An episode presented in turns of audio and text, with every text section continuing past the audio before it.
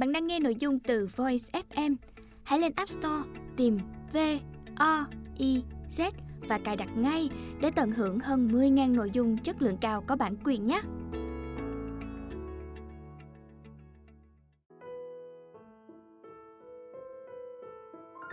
Lời giới thiệu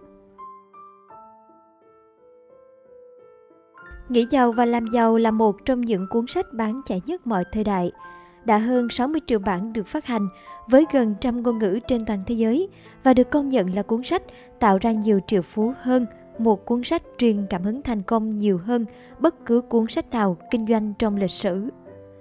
Tác phẩm này đã giúp cho tác giả của nó, Napoleon Hill, được tôn vinh bằng danh hiệu người tạo ra những triệu phú. Đây cũng là cuốn sách hiếm hoi, được đứng trong top của rất nhiều bình chọn theo nhiều tiêu chí khác nhau, bình chọn của độc giả của giới chuyên môn của báo chí. Lý do để nghĩ giàu và làm giàu có được vinh quang này thật hiển nhiên và dễ hiểu. Bằng việc đọc và áp dụng những phương pháp đơn giản cô độc này vào đời sống của mỗi cá nhân mà đã có hàng ngàn người trên thế giới trở thành triệu phú và thành công vững bền. Điều thú vị nhất là các bí quyết này có thể được hiểu và áp dụng bởi bất kỳ một người bình thường nào hoạt động trong bất kỳ lĩnh vực nào. Qua hơn 70 năm tồn tại, những đúc kết về thành công của Napoleon Hill đến nay vẫn không hề bị lỗi thời. Mà ngược lại, thời gian chính là minh chứng sống động cho tính đúng đắn của những bí quyết ông đã chia sẻ. Sinh ra trong một gia đình nghèo vùng Tây Virginia, con đường thành công của Napoleon Hill cũng trải qua nhiều thăng trầm, khởi đầu bằng chân cộng tác viên cho một tờ báo địa phương lúc 15 tuổi. Đến năm 19 tuổi, Hill trở thành nhà quản lý mỏ than trẻ tuổi nhất, sau đó bỏ ngang để theo đuổi ngành luật. Napoleon Hill còn kinh doanh qua nhiều nghề như kinh doanh gỗ, xe hơi, viết báo về kinh doanh. Đó là những công việc ông từng nếm trải trước khi 25 tuổi. Song khác với những người thành đạt khác, ông cẩn thận phân tích từng sự kiện trọng đại trong đời mình, rút ra những bài học rồi tiếp tục rút gọn chúng thành các nguyên tắc căn bản, tổ chức các nguyên tắc ấy thành triết lý sống và rèn luyện. Cơ hội đặc biệt đã đến với Hill trong một lần phỏng vấn để viết về chân dung Andrew Carnegie, ông vua thép huyền thoại của Mỹ, đã đi lên từ hai bàn tay trắng. Từ lần phỏng vấn đó, Napoleon Hill có dịp tiếp cận với những con người thành đạt và có quyền lực nhất tại Mỹ để tìm hiểu và học hỏi những bí quyết thành công của họ. Trong thế so sánh và kiểm chứng với những công thức thành công của Andrew Carnegie. Ông muốn qua đó có thể đúc kết và viết lên một cuốn sách ghi lại những bí quyết giúp biến các cá nhân bình thường thành những người thành công trong xã hội.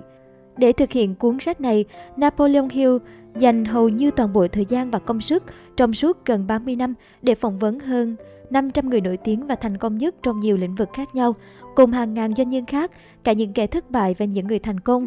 Kết quả của những nghiên cứu không mệt mỏi đó là nghĩ giàu và làm giàu. Công thức khai cẩm nang đã trở thành vượt trội và được xã hội nể trọng. Cuốn sách cũng đưa Napoleon Hill vào danh sách một trong những tác giả có tác phẩm bán chạy nhất thế giới từ trước đến nay. Được viết ra từ vô số những câu chuyện có thật, tác phẩm có một sức thuyết phục và lay động rất lớn. Bạn không chỉ được biết về bí quyết sự thành công của các tên tuổi như Edison, nhà phát minh lỗi lạc mà thời gian rèn luyện trong trường học chỉ vỏn vẹn có 3 tháng, như Henry Ford, người bị coi là không có học vấn nhưng đã trở thành ông trùm trong nền công nghiệp xe hơi và một gia tài kết xù, mà còn của rất nhiều cá nhân trong nhiều lĩnh vực khác nhau đã đi lên từ con số 0 Chẳng hạn như Darby, một người thành công sau khi đã bước qua cánh cửa của trường đại học thất bại, là bài học sâu sắc về việc kiên định với mục tiêu. Trong một dự án tìm kho báu dưới lòng đất, Darby và đồng sự đã nản lòng sau một chuỗi ngày tháng dài đào bới cật lực mà không chạm tới được đáy vàng. Họ bán hết máy móc cho một người thu gom phế liệu, nhưng người này đã quay lại mỏ vàng nhờ một kỹ sư hầm mỏ tư vấn và ông đã tìm được kho báu khổng lồ cách nơi Darby đào khoảng gần một thước. Sau khi tâm niệm bài học sâu sắc, đừng bao giờ bỏ cuộc giữa chừng và mọi thất bại chỉ là tạm thời. Rabi đã thành công trong game bán bảo hiểm nhân thọ với doanh số bán hàng trên 1 triệu đô la mỗi năm. Câu chuyện về chính con trai của Napoleon Hill, một cậu bé không có đôi tay ngay từ khi mới chào đời, song đã vượt lên số phận để thành công, là một bài học cho chúng ta biết khát khao. Cậu bé không thể nghe được, nhưng người cha đã gieo vào tâm hồn cậu một khao khát mãnh liệt được nghe những âm thanh trong cuộc sống, cho cậu bé niềm tin rằng cậu không chỉ có thể nghe được mà sẽ thành công nếu biết tận dụng ngay cả điểm yếu của chính mình. Sự thành công của cậu bé như một minh chứng hùng hồn cho chân lý, những khát khao cháy bỏng rồi sẽ thành hiện thực và còn rất nhiều những câu chuyện sinh động khác hé lộ cho chúng ta thấy những người bình thường đã đạt được thành công như thế nào. Nghĩ giàu và làm giàu là cuốn sách đầu tiên đưa ra triết lý thành đạt, một triết lý đầy đủ và toàn diện về thành công của cá nhân, đồng thời cung cấp cho bạn phương pháp để tạo một ý thức thành công, cũng như đưa ra kế hoạch sơ bộ và chi tiết để đạt được thành công đó. Bí quyết để thành công được đề cập đến trong cuốn sách này có thể đúc kết ngắn gọn, tất cả bắt nguồn từ cách nghĩ. Do đó, cuốn sách này không chỉ thay đổi những điều bạn nghĩ, mà còn có thể thay đổi cách nghĩ của bạn, không dừng lại ở việc chỉ ra cho bạn thấy bạn phải làm gì, mà còn vạch cho bạn biết phải làm điều đó như thế nào để đạt được khát vọng của mình. First News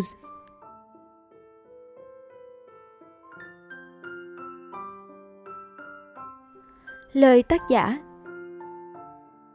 bạn đọc đang cầm trên tay cuốn sách mà mỗi chương đều đề cập đến một bí quyết đã giúp hàng ngàn người trên thế giới thành công và trở thành triệu phú. Trong suốt một thời gian dài, tôi đã bỏ biết bao công sức để nghiên cứu tỉ mỉ tư tưởng cũng như con đường sự nghiệp của những người giàu có và thành đạt. Tôi nhận ra rằng không ai trong số họ thành công mà không áp dụng những bí quyết này, cho dù họ có ý thức được điều đó hay là không. Mọi chuyện bắt đầu khi ông vua thép của nước Mỹ Andrew Carnegie kể cho tôi nghe về những bí quyết thành công của ông – những ý tưởng độc đáo đó đã ngay lập tức khiến tôi chú ý. Ông già người Scotland khôn ngoan và đáng mến ấy đã vô tình giảng giải cho tôi nghe về những bí quyết thành công đó khi tôi còn rất trẻ. Sau khi nói xong, ông ngồi dựa lưng vào thành ghế rồi nhìn tôi dò xét bằng ánh mắt tươi cười đầy ẩn ý, như muốn xét xem liệu tôi có đủ thông minh để hiểu đầy đủ ý nghĩa những điều ông vừa nói hay không. Khi dường như thấy tôi đã hiểu phần nào, ông mới hỏi liệu tôi có sẵn lòng dành 20 năm của cuộc đời mình hay thậm chí lâu hơn nữa để giúp ông giới thiệu những bí quyết đó ra thế giới cho những người mà nếu không nắm được chúng có thể sẽ mãi mãi sống một cuộc đời thất bại. Tôi trả lời với Carnegie rằng tôi rất sẵn lòng và với sự giúp đỡ của ông, tôi đã thực hiện được lời hứa của mình. Nghĩ giàu và làm giàu là cuốn sách viết về bí quyết thành công của Carnegie những bí quyết đã được kiểm chứng qua thời gian bởi hàng ngàn, cho đến bây giờ có lẽ là hàng triệu người trong khắp các ngành nghề khác nhau. Bí quyết kỳ diệu được viết trong cuốn sách đã giúp Carnegie có được một tài sản khổng lồ và ông muốn truyền bá kinh nghiệm đó cho những người thành công có đủ thời gian để tìm hiểu bí ẩn thực sự phía sau mỗi thành công. Ông hy vọng tôi có thể kiểm nghiệm và chứng minh tính đúng đắn của công thức đó qua cuộc đời và sự nghiệp của chính những người thành đạt. Carnegie cũng mong muốn bí quyết mà ông đúc kết được bằng cả cuộc đời mình sẽ được giảng dạy trong các trường phổ thông và đại học. Ông tin rằng bí quyết này khi được giảng dạy rộng rãi sẽ cách mạng hóa toàn bộ hệ thống giáo dục và thời gian sinh viên phải đến trường sẽ giảm xuống chỉ còn một nửa. Trong chương 2, Niềm tin, bạn sẽ tìm hiểu câu chuyện về sự hình thành và phát triển vượt bậc của tập đoàn thép Hoa Kỳ khổng lồ. Điều đáng kinh ngạc là tập đoàn đã được ra đời từ ý tưởng của một chàng trai còn rất trẻ. Qua câu chuyện đó, Carnegie muốn chứng minh rằng bí quyết của ông sẽ áp dụng thành công cho bất kỳ ai quyết tâm thực hiện ước mơ của mình. Một trong những người đã áp dụng thành công bí quyết đó là Charles M. Schwab. Bí quyết này đã mang lại cho ông một gia tài đồ sộ trị giá 600 triệu đô la Mỹ. Những ví dụ thực tế đó sẽ giúp bạn hiểu được giá trị thực sự mà cuốn sách mang đến, giúp bạn nhận thức rõ hơn điều mình thực sự mong muốn trong cuộc đời. Hàng ngàn người khác đã áp dụng bí quyết này và họ đã thành công. Một số người đã trở nên giàu có, số khác chỉ đơn giản là đã áp dụng thành công bí quyết này để tạo dựng một bầu không khí hòa thuận trong gia đình họ. Một giáo sĩ đã có mức thu nhập hàng năm 75.000 đô la Mỹ, tương đương với khoảng 1,5 triệu đô la bây giờ, nhờ vào bí quyết trên. Athanas, một thợ may tại Cincinnati, ông đã biến công việc kinh doanh trên bề vực phá sản của mình thành vật thí nghiệm cho bí quyết của Carnegie. Chính nhờ bí quyết ấy mà việc kinh doanh phục hồi dần dần, không những vậy còn đem lại cho ông một tài sản rất lớn. Sự kiện đáng kinh ngạc này nổi bật đến mức báo chí đã tốn không biết bao nhiêu giấy mực để giới thiệu rộng rãi đến công chúng. Một ví dụ khác là trường hợp của Stuart Austin Weir, người thành phố Dallas, bang Texas. Sau khi được nghe giảng về bí quyết của Carnegie, ông cảm thấy thực sự bị lôi cuốn đến mức bỏ ngang công việc chuyên môn hiện tại của mình để theo học luật. Ông có thành công không? Bạn sẽ tìm thấy câu trả lời trong chương 4, kiến thức chuyên môn. Khi tôi còn phụ trách việc điều hành cho bộ phận quảng cáo của trường đại học mở LaSalle, tôi đã có dịp chứng kiến hiệu trưởng của trường, ông J.G. Chaplin, sử dụng bí quyết của Carnegie để biến LaSalle thành một trong những trường đại học mở danh tiếng nhất nước Mỹ. Bí quyết mà tôi đề cập trên đây sẽ được nhắc đến hơn 100 lần trong cuốn sách. tôi sẽ không đặt cho nó một tên gọi cụ thể. Ý nghĩa đích thực của bí quyết tiềm ẩn ở bên trong. Chính vì thế, chỉ những ai thực sự sẵn sàng quyết tâm tìm kiếm thì mới lĩnh hội được hết ý nghĩa và giá trị của nó. Carnegie khi giảng giải cho tôi về bí quyết cũng không gọi nó ra bằng một cái tên cụ thể. Nếu như bạn đã sẵn sàng tìm hiểu và ứng dụng bí quyết này, tự dưng bạn sẽ cảm thấy ý nghĩa đích thực của nó qua từng chương sách. Nhưng tôi sẽ không giải thích làm thế nào để bạn biết được mình đã sẵn sàng hay chưa. Nếu tôi làm thế thì đồng thời tôi đã tước đi mất của bạn rất nhiều giá trị hữu dụng mà đáng ra bạn có thể thu lượm được nếu tự khám phá tư duy theo cách của riêng mình. Nếu như bạn từng thất vọng, nếu như bạn gặp phải những khó khăn thử thách khiến bạn cảm thấy gần như không đủ nghị lực để vượt qua, nếu như bạn đã cố gắng nhưng vẫn luôn thất bại, nếu như bạn thiệt thòi so với những người khác do hoàn cảnh, vì ốm đau, bệnh tật hay tai nạn, thì câu chuyện về quá trình khám phá và áp dụng bí quyết Carnegie của con trai tôi có thể sẽ là một ốc đảo thực sự giữa sa mạc tuyệt vọng mà bạn đang gắn công tìm kiếm. Bí quyết này cũng được Tổng thống Woodrow Wilson áp dụng rộng rãi trong Thế chiến thứ nhất và được Tổng thống Roosevelt áp dụng trong Thế chiến II. Bí quyết được truyền đạt cặn kẽ tới từng người lính trong những buổi luyện tập trước khi ra mặt trận. Tổng thống Wilson nói với tôi rằng, bí quyết còn góp phần quan trọng trong việc gây quỹ phục vụ cuộc chiến. Điểm đặc sắc của bí quyết này là ở chỗ, bất kỳ ai lĩnh hội và ứng dụng được nó đều tự nhận thấy rằng mình đang lướt tới những bến bờ vinh quang. Tuy nhiên, mọi thứ đều có cái giá của nó. Không ai đạt được bí quyết này mà không phải trả giá, mặc dù cái giá đó kém xa giá trị thật khi đạt được.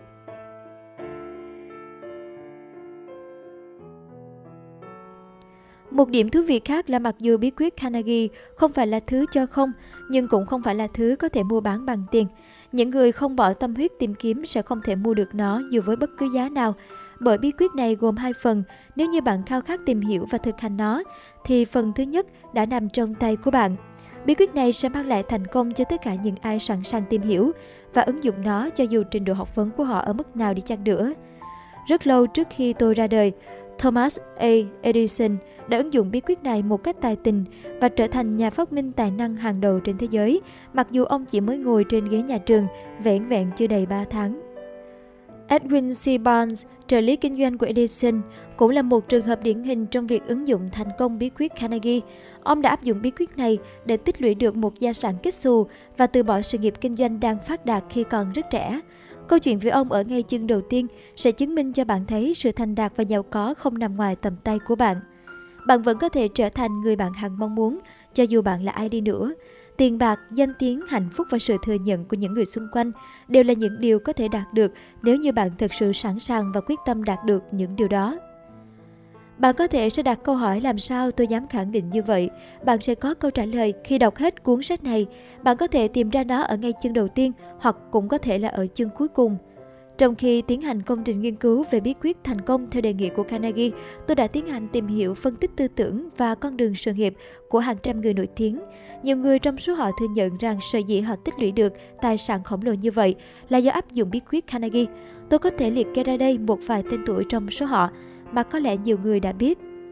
Như Henry Ford, người sáng lập tập đoàn xe hơi Ford, William Gregory Jr., người sáng lập công ty sản xuất kẹo nổi tiếng, John Wanamaker, người được gọi là ông hoàng lái buôn đã lập ra cửa hàng bách hóa bán lẻ đầu tiên trên thế giới, James J. Hill, người được đặt danh hiệu người xây dựng đế chế ở nước Mỹ, xây dựng tuyến đường sắt vĩ đại xuyên lục địa về phía Bắc, thiết lập hệ thống đường biển nối liền châu Mỹ và châu Á, George S. Parker, người sáng lập công ty bút máy Parker.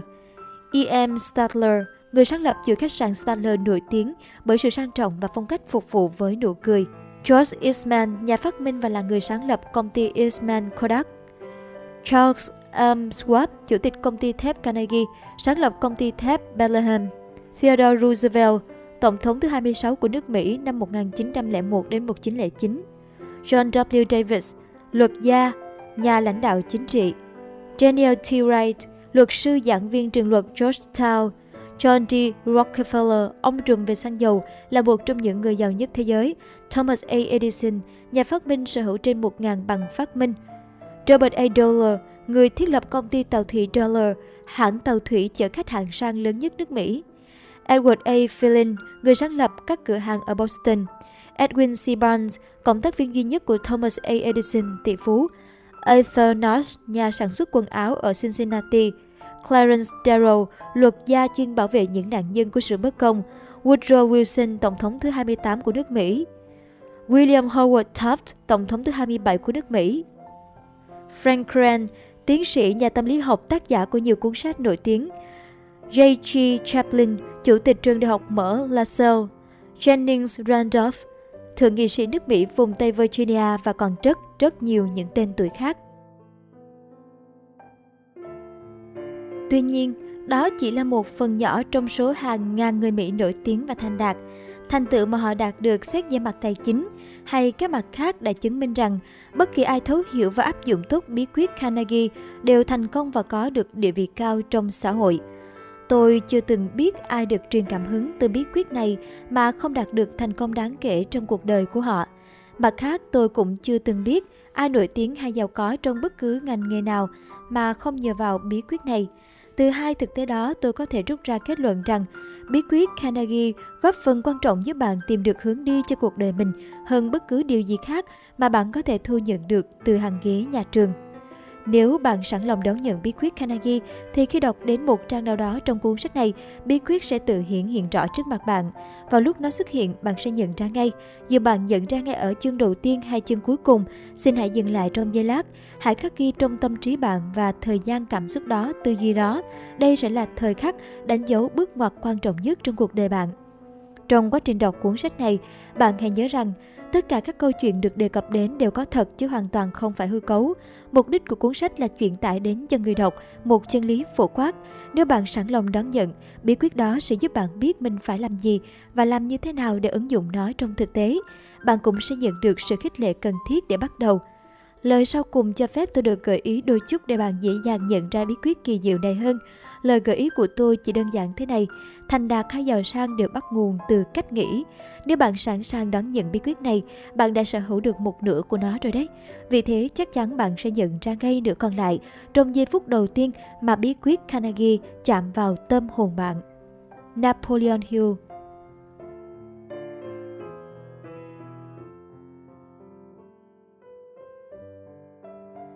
nghèo khó hay giàu sang đều là sản phẩm của tư duy.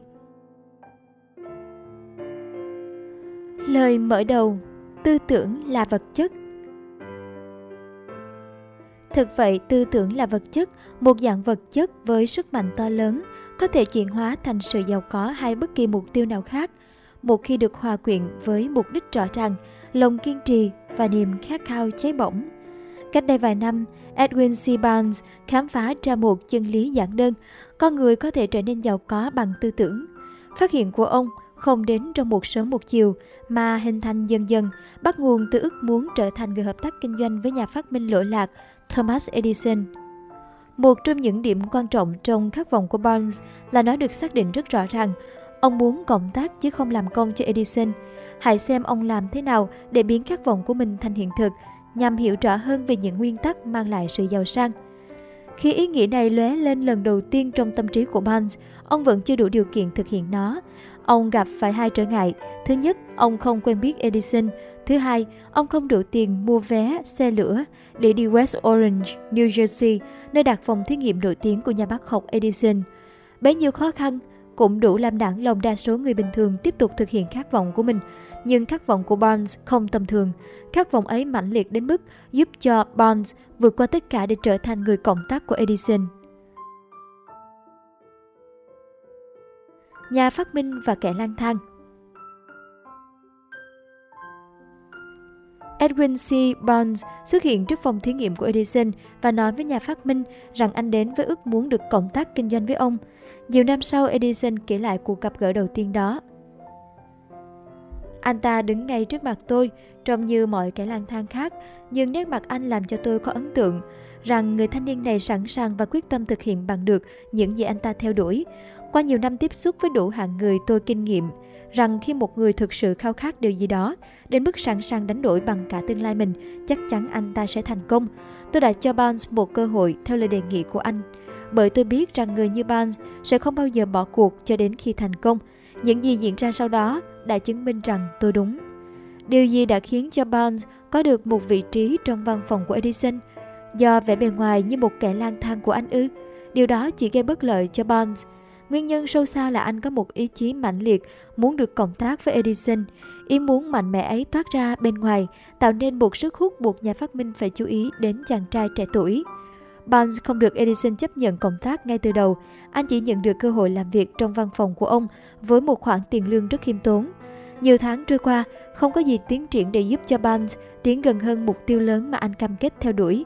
Nhưng một điều quan trọng vẫn đang diễn ra trong tâm trí của Barnes. Anh vẫn không ngừng nuôi dưỡng và làm sôi sục thêm khao khát trở thành người cộng tác kinh doanh với Edison. Các nhà tâm lý học đã rất đúng khi cho rằng khi một người thực sự muốn làm điều gì thì vẻ ngoài của họ sẽ thể hiện ra điều đó. Barnes sẵn sàng cộng tác kinh doanh với Edison và anh luôn đặt mình ở tư thế sẵn sàng cho đến khi anh đạt được điều mình mong muốn. Anh không tự bao biện với chính mình rằng thôi nào Barnes cộng tác với Edison thì cũng được ích lợi gì cơ chứ. Ta sẽ đổi ý và cố gắng làm tốt công việc của một người bán hàng. Ngược lại, anh khẳng định với chính mình, ta đến đây để hợp tác kinh doanh với Edison và ta sẽ đạt được mục đích đó dù phải bỏ ra toàn bộ quãng đời còn lại của mình. Anh thực sự khao khát điều đó. Cuộc đời mỗi con người sẽ khác đi bao nhiêu nếu như họ xác định được cho mình một mục đích rõ ràng và kiên trì theo đuổi mục đích đó, cho đến khi nó trở thành nỗi ám ảnh của cả cuộc đời họ. Có lẽ vào thời điểm đó, chàng trai trẻ tuổi Barnes chưa hiểu được điều này, nhưng quyết tâm sắt đá và sự kiên định theo đuổi một ước mơ duy nhất đã gạt bỏ mọi chướng ngại, đồng thời đem đến cho Barnes cơ hội mà anh đang tìm kiếm. Tuy nhiên, cơ hội lại xuất hiện dưới một hình thức khác và từ một hướng khác so với dự kiến của Barnes. Đó là một trong những vấn đề rắc rối của cơ hội.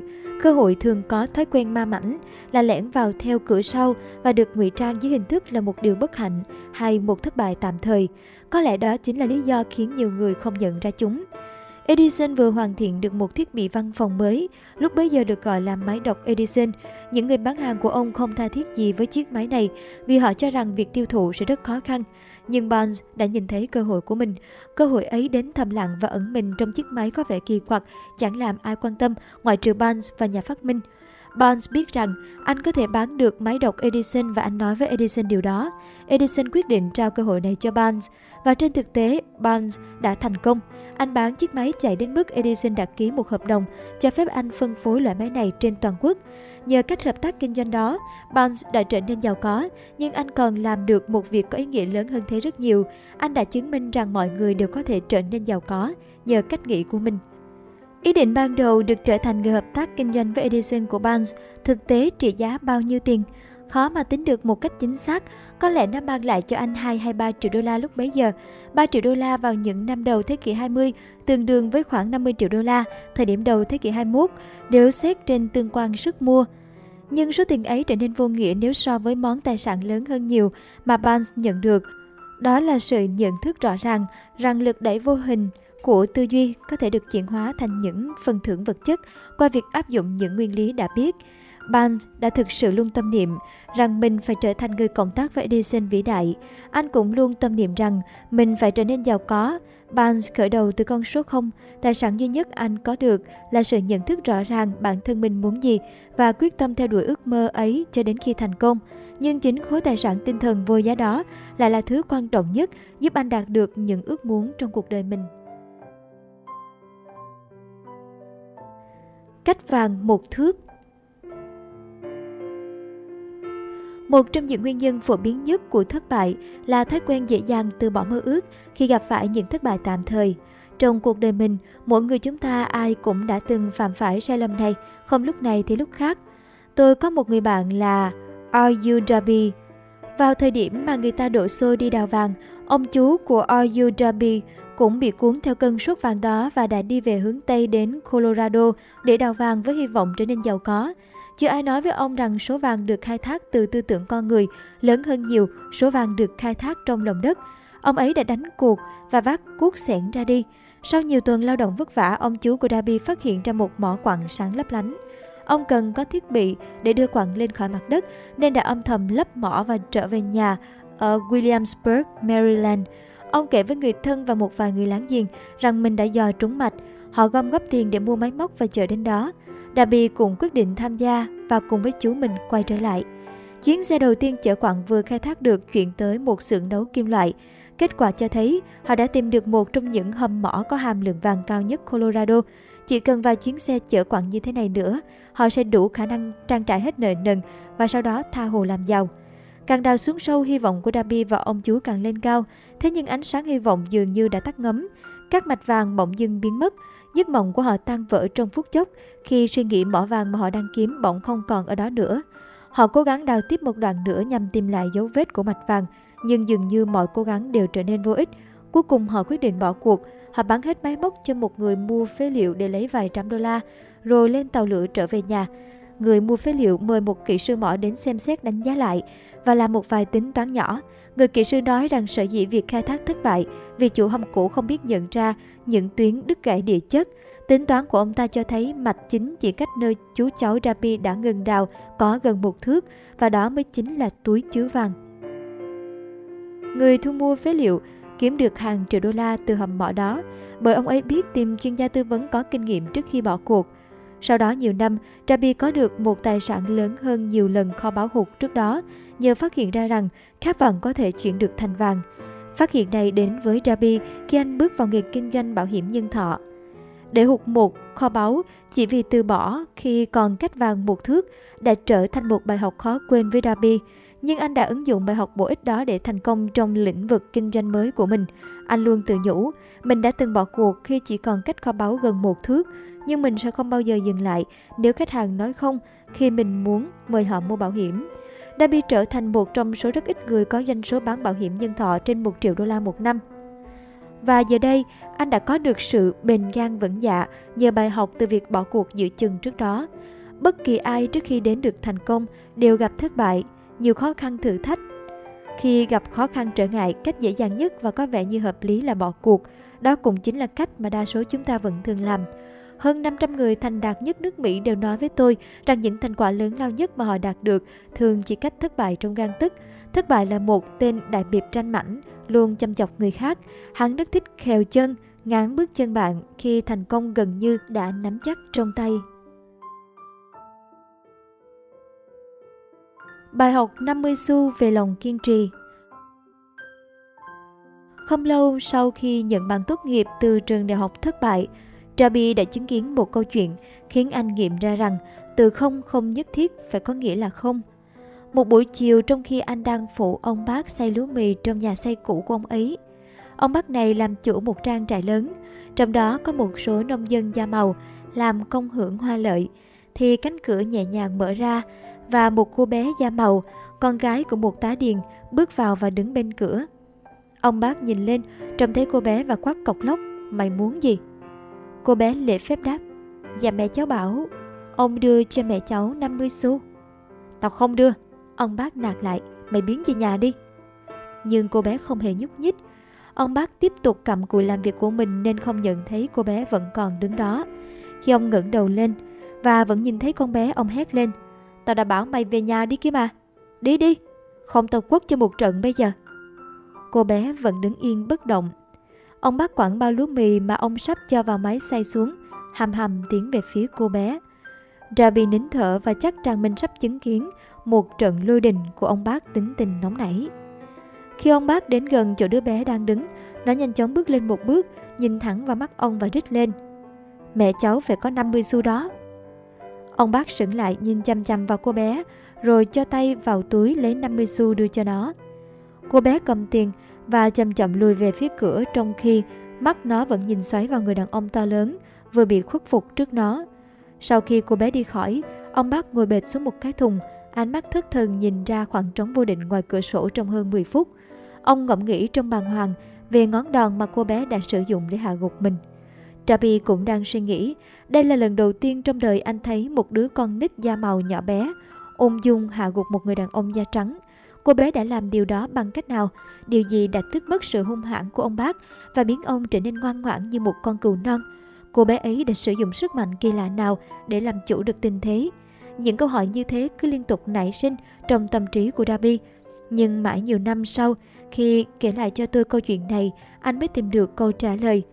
Điều kỳ lạ là Darby đã kể cho tôi nghe câu chuyện khác thường này chính tại căn nhà xây cũ kỹ, ngay chỗ ông bác của Darby bị trúng đòn của cô bé. Rabi thuật lại câu chuyện trên trong nhà máy xay lúa mốc meo cũ kỹ, kết thúc bằng một câu hỏi. Anh có thể giải thích được không? cô bé kia đã sử dụng sức mạnh thần kỳ gì để hạ gục hoàn toàn ông bác của tôi thế? Câu trả lời đầy đủ cho câu hỏi của Darby sẽ được tìm thấy trong những nguyên tắc được đề cập đến trong quyển sách này. Câu trả lời rất tương tận và hoàn chỉnh, chứa đựng mọi chi tiết và những chỉ dẫn giúp bạn hiểu và áp dụng sức mạnh mà cô bé ngẫu nhiên đã sử dụng. Hãy tập trung cao độ và bạn sẽ hiểu được chính xác sức mạnh kỳ lạ nào đã cứu cô bé. Có thể bạn đã nắm bắt được phần nào sức mạnh ấy trong chương này, hoặc bạn sẽ nhận thức được nó trong những chương kế tiếp. Rồi đâu đó trong quyển sách này, bạn sẽ tìm thấy một ý tưởng đẩy nhanh khả năng lĩnh hội của bạn và khiến bạn lúc nào cũng có thể kiểm soát được nguồn sức mạnh không gì có thể cưỡng lại được ấy. Nó có thể xuất hiện dưới hình thức một ý tưởng đơn lẻ, một kế hoạch đầy đủ hay một mục đích nào đó. Ngoài ra, sức mạnh ấy có thể khiến bạn nhìn lại kỹ càng hơn những khó khăn hay thất bại trong quá khứ. Điều này sẽ giúp bạn rút ra được một vài bài học bổ ích, nhờ nó bạn có thể lấy lại được những gì đã mất. Sau khi tôi giải thích cho Rabi sức mạnh mà cô bé da màu đã vô tình sử dụng, anh đã hồi tưởng lại 30 năm kinh nghiệm trong nghề bán bảo hiểm nhân thọ và anh nhận ra rằng thành công của mình có phần không nhỏ từ bài học anh đã học được từ cô bé. Rabi kể lại rằng, mỗi lần một khách hàng tiềm năng nào đó chào tiện tôi ra cửa mà không mua bảo hiểm của tôi, tôi lại nhớ đến hình ảnh cô bé đứng đấy trong cái nhà xây cũ, mắt mở to đầy thách thức và tôi tự nhủ, tôi phải bán bằng được hợp đồng bảo hiểm này. Phần nhiều những hợp đồng mà tôi bán được đều từ những người đã từng nói không với tôi. Anh cũng nhắc lại sai lầm của mình vì đã bỏ cuộc khi chỉ khách mỏ vàng chưa đầy một thước. Anh nói, nhưng đúng là trong cái rủi vẫn có cái may. Lần thất bại đó dạy tôi rằng phải luôn nỗ lực không ngừng dù khó khăn đến đâu. Đó là một bài học cần thiết trước khi có thể thành công trong bất cứ việc gì. Những kinh nghiệm của Rabi rất đổi bình thường và khá đơn giản, vậy mà chúng nắm giữ chìa khóa quyết định cho số phận của anh. Vì thế chúng cũng quan trọng như chính cuộc đời anh. Rabi đã gặt hái lợi ích từ hai kinh nghiệm sâu sắc trên vì anh đã biết phân tích chúng và tìm thấy bài học ẩn chứa trong đó. Sẽ ra sao nếu như bạn không có dịp trải nghiệm qua những câu chuyện có ý nghĩa sâu sắc như thế? Sẽ ra sao đối với những người trẻ tuổi chưa từng gặp phải những va vấp thất bại trong cuộc đời để phân tích ở đâu và bằng cách nào họ có thể học được nghệ thuật chuyển bại thành thắng, chuyển thách thức thành cơ hội. Cuốn sách này được viết ra chính là để trả lời cho những câu hỏi trên. Câu trả lời nằm trong 13 nguyên tắc, những nguyên tắc đó có thể đứng riêng lẻ với nhau hoặc tập hợp lại như những chất xúc tác. Hãy luôn nhớ rằng câu trả lời mà bạn đang tìm kiếm có thể đã có sẵn trong chính tâm trí của bạn rồi. Việc nắm bắt những nguyên tắc này sẽ chỉ như một chất xúc tác giúp bạn biến câu trả lời đó thành một vài tư duy rõ ràng, một kế hoạch cụ thể hay một mục đích nhất quán mà thôi. Một ý tưởng đúng đắn kiên định là tất cả những gì bạn cần để đi tới thành công. Những nguyên tắc được đề cập đến trong quyển sách này chứa đựng những phương pháp và phương tiện tốt nhất, hữu ích nhất giúp bạn sáng tạo nên những ý tưởng như thế. Ý thức về sự thành công Trước khi tôi đi xa hơn trong việc mô tả những nguyên tắc này, bạn nên nắm bắt được gợi ý quan trọng sau. Khi cuộc cải bắt đầu đến, nó đến nhanh và nhiều đến mức người ta tự hỏi rằng không biết trong những năm tháng gian khó vừa qua, nó đã trốn nơi đâu. Phát biểu trên có thể làm bạn kinh ngạc, đặc biệt nếu như bạn luôn suy nghĩ theo quan điểm thông thường rằng sự giàu có chỉ đến với những người làm việc chăm chỉ trong một khoảng thời gian dài. Khi bạn bắt đầu nhận thức được rằng cách nghĩ có thể mang lại sự giàu sang, bạn có thể sẽ thấy rằng sự giàu có luôn bắt nguồn từ một trạng thái mang tính chất tinh thần, từ một mục đích rõ ràng chứ không phải bởi bạn có làm việc cực lực hay không. Những gì mà bạn và mọi người khác nên biết là làm thế nào để có được một trạng thái tinh thần tạo ra sự giàu có như thế. Tôi đã dành 25 năm để nghiên cứu điều đó vì bản thân tôi cũng muốn biết những người giàu có đã làm thế nào để đạt được những thành quả như vậy bạn sẽ nhận thấy rằng ngay khi bạn nắm được những nguyên tắc của triết lý thành công này và bắt đầu ứng dụng những nguyên tắc đó, tình hình tài chính của bạn sẽ được cải thiện. Nói một cách hoa mỹ thì mọi thứ bạn chạm tay vào sẽ biến thành vàng. Bạn cho rằng không thể được ư, thế mà đúng như vậy đấy. Một trong những điểm yếu của người bình thường là họ luôn có xu hướng nghĩ mọi việc đều không thể. Đối với họ thì mọi quy tắc đều vô tác dụng, mọi ước mơ đều có thể không trở thành hiện thực. Cuốn sách này được viết cho những người đang thực sự nỗ lực tìm kiếm những quy tắc đã giúp những người thành đạt đi tới vinh quang và sẵn lòng đặt cược mọi thứ vào những quy tắc đó. Thành công chỉ đến với những ai thực sự có ý thức mãnh liệt muốn đạt được nó. Thất bại sẽ đến với những người luôn nghĩ rằng mình sẽ thất bại. Mục đích của cuốn sách này là giúp bạn nắm bắt được nghệ thuật thay đổi tư duy của bạn, từ ý thức về sự thất bại sang ý thức về sự thành công. Một điểm yếu khác của con người là thói quen đánh giá sự việc và những người xung quanh bằng cảm giác qua lăng kính chủ quan của riêng họ rất nhiều người đọc cuốn sách này nhưng không tin rằng chỉ bằng suy nghĩ người ta có thể đạt được sự giàu sang. Đơn giản chỉ bởi nếp nghĩ của họ từ lâu đã hằn sâu một quan niệm rằng số phận của mình sẽ phải chịu cảnh nghèo nàn, cực khổ, khó khăn và thất bại. Kiểu suy nghĩ thiếu tích cực như vậy gợi tôi nhớ đến câu chuyện về một người Trung Quốc đến Mỹ du học tại trường đại học Chicago. Một ngày nọ, hiệu trưởng Harper gặp người thanh niên trẻ tuổi ấy trong khuôn viên của trường đại học và dừng lại trò chuyện với anh ta trong vài phút. Ngài hiệu trưởng đã hỏi anh ta rằng đặc điểm nào dễ nhận thấy nhất trong tính cách của người Mỹ làm cho anh ấn tượng. Ồ, anh sinh viên nói lớn, đó chính là đôi mắt lệch của ngài. Người thanh niên Trung Quốc đã dùng cách chơi chữ rất mỉa mai để ám chỉ tính cách thiên kiến, thói quen nhìn mọi sự lệch lạc của người Mỹ. Tất cả chỉ là vấn đề của quan niệm và thói quen. Chúng ta thường không tin cái mà chúng ta không hiểu. Chúng ta không tin vào những điều kỳ diệu mà con người có thể đạt được bằng suy nghĩ của mình. Chúng ta luôn có thói quen nhìn cuộc sống bằng quan điểm của mình. Vì thế chúng ta cho rằng giới hạn của chúng ta là thước đo đúng đắn cho mọi giới hạn. Chiếc Ford V8 với động cơ không tưởng Khi Henry Ford quyết định chế tạo chiếc xe hơi V8 nổi tiếng của mình, Ông dự định thiết kế một loại động cơ mới với toàn bộ 8 xi lanh gộp thành một khối. Ông chỉ thị các kỹ sư của mình vẽ mẫu thiết kế cho động cơ này. Bản thiết kế đã được hình thành trên lý thuyết, nhưng các kỹ sư đều đồng loạt cho rằng trên thực tế việc chế tạo một động cơ với 8 xi lanh là điều không tưởng. Nhưng Ford kiên quyết, bằng mọi giá, hãy chế tạo ra nó đi. Các kỹ sư trả lời, nhưng thực sự không thể làm được. Ford ra lệnh, cứ cố gắng hết mình đi, hãy làm cho đến khi các anh thành công, dù phải mất bao nhiêu thời gian đi nữa. Các kỹ sư lại lao vào tìm tòi thiết kế. 6 tháng trôi qua không có gì tiến triển, rồi 6 tháng nữa lại trôi qua, vẫn chẳng có gì mới. Các kỹ sư đã thử đủ mọi cách để giải quyết vấn đề, nhưng mọi thứ chỉ có thể gói gọn trong hai từ không thể. Cuối năm, Ford đến gặp các kỹ sư của mình.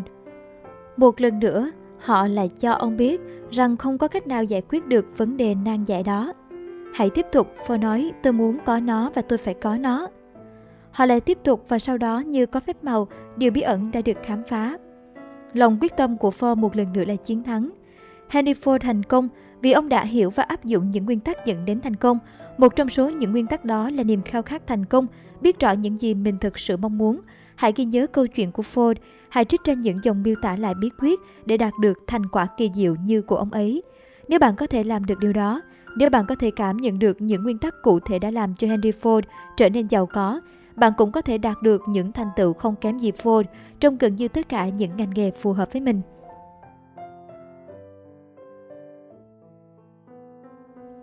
Tại sao bạn là người làm chủ số phận mình? Nhà thơ nổi tiếng của anh William Henley đã viết những dòng thơ mang đầy tính tiên tri như sau. Ta là chủ nhân của chính số phận ta, ta là thuyền trưởng của con tàu tâm trí. Có lẽ Henley muốn nhắn nhủ rằng chúng ta là người làm chủ vận mệnh của mình, là thuyền trưởng leo lái con thuyền tâm hồn mình, bởi chúng ta có sức mạnh để điều khiển và kiểm soát được suy nghĩ của chính mình. Ông cũng muốn nói rằng những ý tưởng đang chi phối và ám ảnh chúng ta có thể biến não bộ của chúng ta thành một thanh nam châm có sức thu hút rất mạnh. Dường như chính bộ não nam châm ấy thu hút về phía chúng ta những nguồn lực, con người và tình huống phù hợp với những ý tưởng đó. Haley cũng muốn cho chúng ta biết rằng trước khi có thể trở nên thành công, chúng ta phải từ hóa tâm trí của chính mình bằng một niềm khao khát mãnh liệt. Chúng ta phải hình thành được ý thức về thành công và tiền bạc cho đến khi khát vọng đó dẫn dắt và thúc giục chúng ta vạch ra một kế hoạch cụ thể để đạt bằng được mục đích. Nhưng vì là một nhà thơ, Henley đã tự bằng lòng với mình khi nói lên chân lý lớn lao kia chỉ bằng hai câu thơ cô động, mặc cho hậu thế tìm mọi cách diễn giải ý nghĩa sâu xa hàm chứa trong những dòng thơ đó. Nhưng rồi chân lý cũng từ từ hé mở, cho đến bây giờ tôi có thể khẳng định chắc chắn rằng những nguyên tắc được trình bày trong cuốn sách này chứa đựng bí quyết giúp bạn làm chủ được vận mệnh tài chính của mình. Những nguyên tắc làm thay đổi số phận Giờ đây chúng ta đã sẵn sàng xem xét và tìm hiểu nguyên tắc đầu tiên. Bạn hãy luôn giữ một tinh thần cởi mở và nhớ rằng, những nguyên tắc này không phải là phát kiến của tôi và nó cũng không phải là phát kiến của bất kỳ ai cả. Chúng thực sự là những chân lý phổ quát đã được áp dụng và mang đến thành công cho hàng triệu người. Bạn có thể vận dụng chúng để phục vụ cho lợi ích lâu dài của mình. Bạn sẽ dễ dàng nắm bắt và tận dụng những nguyên tắc đó vào thực tế. Nhiều năm trước, tôi có dịp đọc một bài diễn văn trong lễ tốt nghiệp tại trường đại học Salem, West Virginia. tôi đã nhấn mạnh sự cần thiết phải có một khao khát cháy bỏng mãnh liệt đến mức một trong những sinh viên tốt nghiệp hôm đó đã hoàn toàn bị thuyết phục và coi đó như nền tảng trong triết lý sống của anh. Người thanh niên ấy đã trở thành nghị sĩ quốc hội và giữ một vị trí quan trọng trong chính quyền Tổng thống Franklin D. Roosevelt.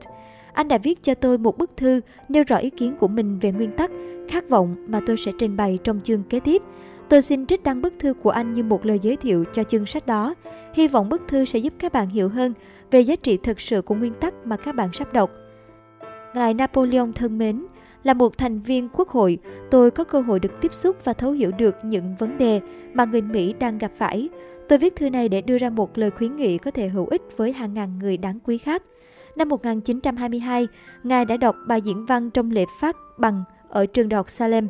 Khi đó tôi là một thành viên của lớp vừa tốt nghiệp. Trong bài diễn văn ấy, Ngài đã gieo vào tâm trí tôi một ý tưởng. Chính ý tưởng đó đã giúp tôi có cơ hội được phụng sự nhân dân và đất nước như ngày hôm nay và sẽ còn giúp tôi rất nhiều trong mỗi thành công mà tôi có thể đạt được trong tương lai. Tôi vẫn nhớ như thể mọi chuyện mới xảy ra hôm qua, về những điều tuyệt vời Ngài đã nói hôm đó, về bí quyết thần diệu đã giúp cho Henry Ford, một người với học vấn khiêm tốn, không một xu dính túi, không hề có bạn bè nâng đỡ, đạt đến những tầm cao vĩ đại. Tôi đã hạ quyết tâm, thậm chí trước khi ngày kết thúc bài diễn văn, rằng tôi sẽ tìm được một chỗ đứng cho bản thân mình, dù phải vượt qua bao nhiêu khó khăn trở ngại đi chăng nữa. Hàng ngàn sinh viên trẻ sẽ ra trường trong năm nay và trong vài năm tới. Mỗi người trong số họ sẽ luôn cần những lời nhắn nhủ thiết thực và đầy khích lệ như thông điệp mà tôi đã nhận được từ Ngài. Họ cần phải biết nên làm gì và đi theo đường nào để khởi nghiệp. Ngài có thể nói với họ và cho họ những lời khuyên có ích bởi Ngài đã giúp giải quyết vấn đề của rất rất nhiều người. Hàng ngàn người Mỹ ngày nay muốn biết làm thế nào họ có thể biến ý tưởng thành tiền bạc. Những người phải khởi nghiệp từ hai bàn tay trắng hay đang làm lại từ đầu để phục hồi những mất mát do sai lầm trong quá khứ. Nếu có ai có thể giúp được họ thì người đó chính là Ngài. Nếu Ngài xuất bản cuốn sách, tôi rất muốn có được bản đầu tiên do chính tay Ngài ký tặng. Xin gửi tới Ngài những lời chúc tốt đẹp nhất. Trân trọng kính chào Ngài, Jennings Randolph. Kể từ năm 1922, tôi đã vui mừng chứng kiến quá trình thăng tiến của Jennings Randolph. Ông đã trở thành ủy viên điều hành của một hãng hàng không hàng đầu nước Mỹ, một diễn giả có phong cách diễn thuyết đầy cảm hứng, một thượng nghị sĩ đại diện cho bang West Virginia trong Thượng viện Mỹ. 35 năm sau khi đọc bài diễn văn đó, vào năm 1957, tôi lại có hạnh phúc được trở về trường đại học Salem và đọc diễn văn trong ngày lễ tốt nghiệp. Lúc đó tôi đã vinh dự nhận được bằng tiến sĩ văn chương từ trường đại học Salem.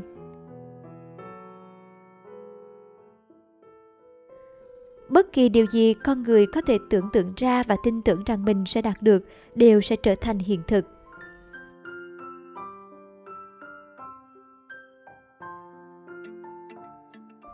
Bạn đang nghe nội dung từ Voice FM.